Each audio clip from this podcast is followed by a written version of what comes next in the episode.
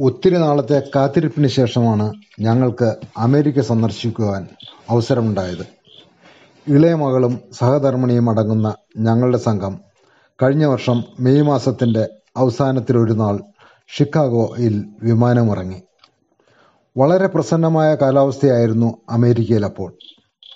ഞങ്ങളെ സ്വീകരിക്കുവാൻ രണ്ടാമത്തെ മോളും ഭർത്താവും നാലു വയസ്സുകാരനായ മോനും വിമാനത്താവളത്തിൽ കാത്തുനിൽപ്പുണ്ടായിരുന്നു. താമസിയാതെ തന്നെ ഞങ്ങൾ നഗരത്തിന്റെ അതിമനോഹരമായ വീതിയിലൂടെ സഞ്ചരിച്ച് ഷിക്കാഗോ നഗരത്തിന്റെ പ്രാന്തപ്രദേശത്തുള്ള താമസ സ്ഥലമായ ലോറൻസിൽ എത്തിച്ചേർന്നു. സാമാന്യം സൗകര്യമുള്ള മനോഹരമായ വീട്ടിലാണ് മോളും കുടുംബവും താമസിച്ചിരുന്നത്. പ്രഥമ ദൃഷ്ടിയിൽ തന്നെ വീടും പരിസരവും ഞങ്ങൾക്ക് ഒരുപാട് ഇഷ്ടമായി. യാത്രാക്ഷീണം അകറ്റുവാൻ രണ്ട് ദിവസം വിശ്രമിച്ച ശേഷം ഞങ്ങൾ ആദ്യ സന്ദർശനത്തിനായി പോയത് മോളുടെ ഉറ്റ കുടുംബ സുഹൃത്തായ ജോർജ് അങ്കിളിന്റെ വീട്ടിലേക്കാണ്. ആതിഥേയപ്രിയരായ തിരുവല്ലക്കാരനായ ജോർജും കുടുംബവും കൃഷി കാര്യങ്ങളിൽ അതീവ താല്പര്യമുള്ളവരായിരുന്നു. ആദ്യം പരിചയപ്പെടുത്തിയപ്പോൾ തന്നെ അപ്പന് കൃഷി വളരെ ഇഷ്ടമാണെന്ന കാര്യം മകൾ സൂചിപ്പിച്ചു. അമേരിക്കയിലെ കൃഷി ഒന്ന് പരീക്ഷിക്കണമെന്നുള്ള എന്റെ ആഗ്രഹവും ആമുഖമായി തന്നെ ഞാൻ പറഞ്ഞു. ജോർജിന്റെ വീടിന് പുറകുവശത്തുള്ള വളപ്പിൽ വെള്ളരി മത്തൻ വെണ്ട വഴുതന ചീര എന്നീ പച്ചക്കറി ഇനങ്ങൾ സാമാന്യം വളർന്നു നിൽപ്പുണ്ടായിരുന്നു. എന്റെ കൃഷി ചെയ്യാനുള്ള ആഗ്രഹത്തെ മാനിച്ച് എന്നെയും കൂട്ടി അടുത്തുള്ള ഹോം ഡിപ്പോയിൽ പോയി വീട്ടിൽ കൃഷി ചെയ്യാനുള്ള നടീൽ വസ്തുക്കൾ മേടിച്ചു കൊണ്ടുവന്നു. ഇലക്കറി വർഗത്തിൽപ്പെട്ട മൂന്ന് ഖേൽ ഒരു വെണ്ട ഒരു വഴുതന മൂന്ന് പച്ചമുളക് ഇവയായിരുന്നു വാങ്ങിയ നടീൽ വസ്തുക്കൾ.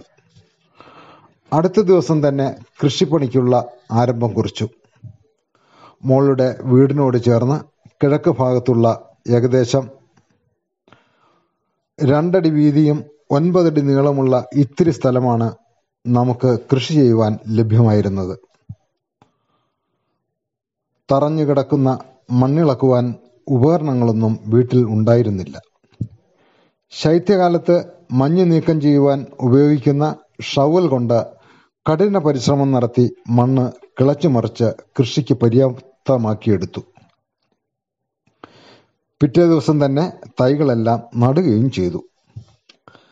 രണ്ടാഴ്ചത്തെ പരിചരണ ഫലമായി നട്ട തൈകളെല്ലാം വേരുപിടിച്ച് ബാലാരിഷ്ടതകളിൽ നിന്നും രക്ഷപ്പെട്ട് പുതുനാമ്പുകൾ വന്നു തുടങ്ങി.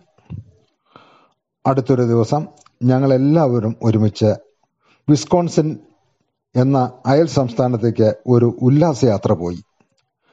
പോയ വഴിയിൽ കൂത്താട്ടുകുളംകാരനായ ജോജിയുടെ വീട്ടിൽ എത്തിപ്പെട്ടു.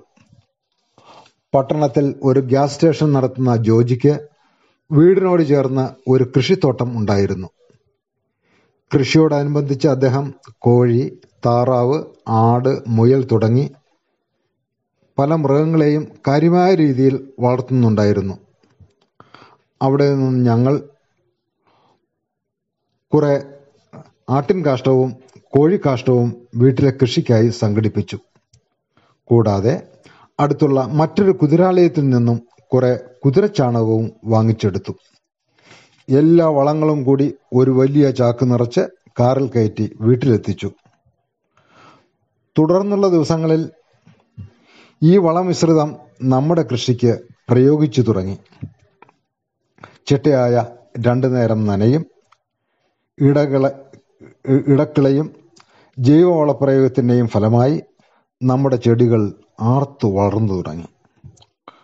അടുത്തുള്ള വീട്ടിൽ താമസിക്കുന്ന യമൻകാരനായ മുഹമ്മദ് ഹുസൈന്റെ തെക്കേ വേലിപ്പുറത്ത് പടർന്നു പന്തലിച്ചു നിൽക്കുന്ന പയർ പടർപ്പുകളും മഞ്ഞ നിറത്തിലുള്ള വെള്ളരിപ്പൂക്കളും പ്രായത്തിൽ ഇളപ്പമായ നമ്മുടെ ചെടികൾക്ക് കൂട്ടുണ്ടായിരുന്നു. ഓരോ ദിവസവും രാത്രിയിൽ ഉറങ്ങാൻ നേരം പിറ്റേന്ന് രാവിലെ വളർന്നു വലുതാകുന്ന ചെടികളെ ഞാൻ സ്വപ്നം കാണുമായിരുന്നു. മാസങ്ങൾ രണ്ടു കഴിഞ്ഞു. വെണ്ടയും വഴുതനയും നിറയെ പൂമട്ടുമായി വളർന്നു പന്തലിച്ചു. പച്ചമുളക് ചെടി വിചാരിച്ച രീതിയിൽ വളരുകയുണ്ടായില്ല. കേൽ എന്ന പച്ചക്കറി വിളയാണ് എല്ലാവരെയും അത്ഭുതപ്പെടുത്തിക്കൊണ്ട് വളർന്നു പൊങ്ങിയത്.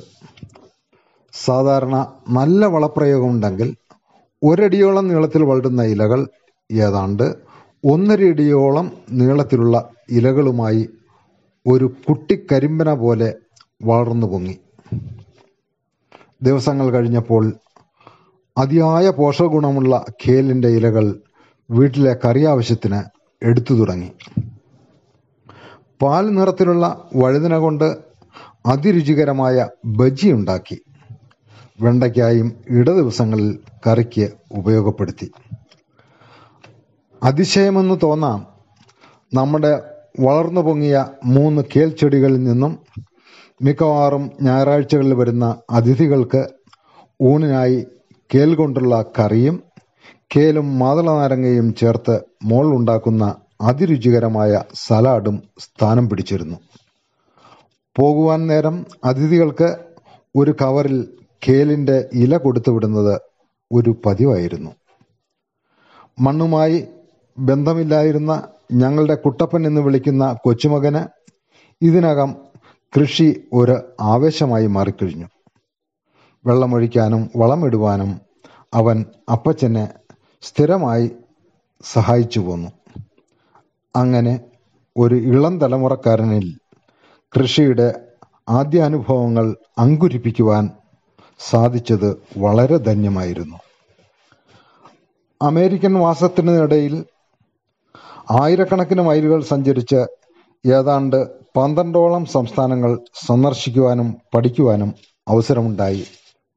എങ്കിലും അമേരിക്കൻ സന്ദർശനത്തിൽ എന്റെ മനസ്സിൽ ഇപ്പോഴും പച്ചപിടിച്ചു നിൽക്കുന്നത് അമേരിക്കൻ ഐക്യനാട്ടിൽ എനിക്ക് കൃഷി ചെയ്യുവാൻ കിട്ടിയ ഇത്തിരി മണ്ണും അതിലെ വളർന്നു പന്തലിച്ച കേൽച്ചെടികളുമാണ് ഞങ്ങൾ മഞ്ഞുകാലം തുടങ്ങുന്നതിന് മുമ്പേ തിരിച്ച് നാട്ടിലെത്തി.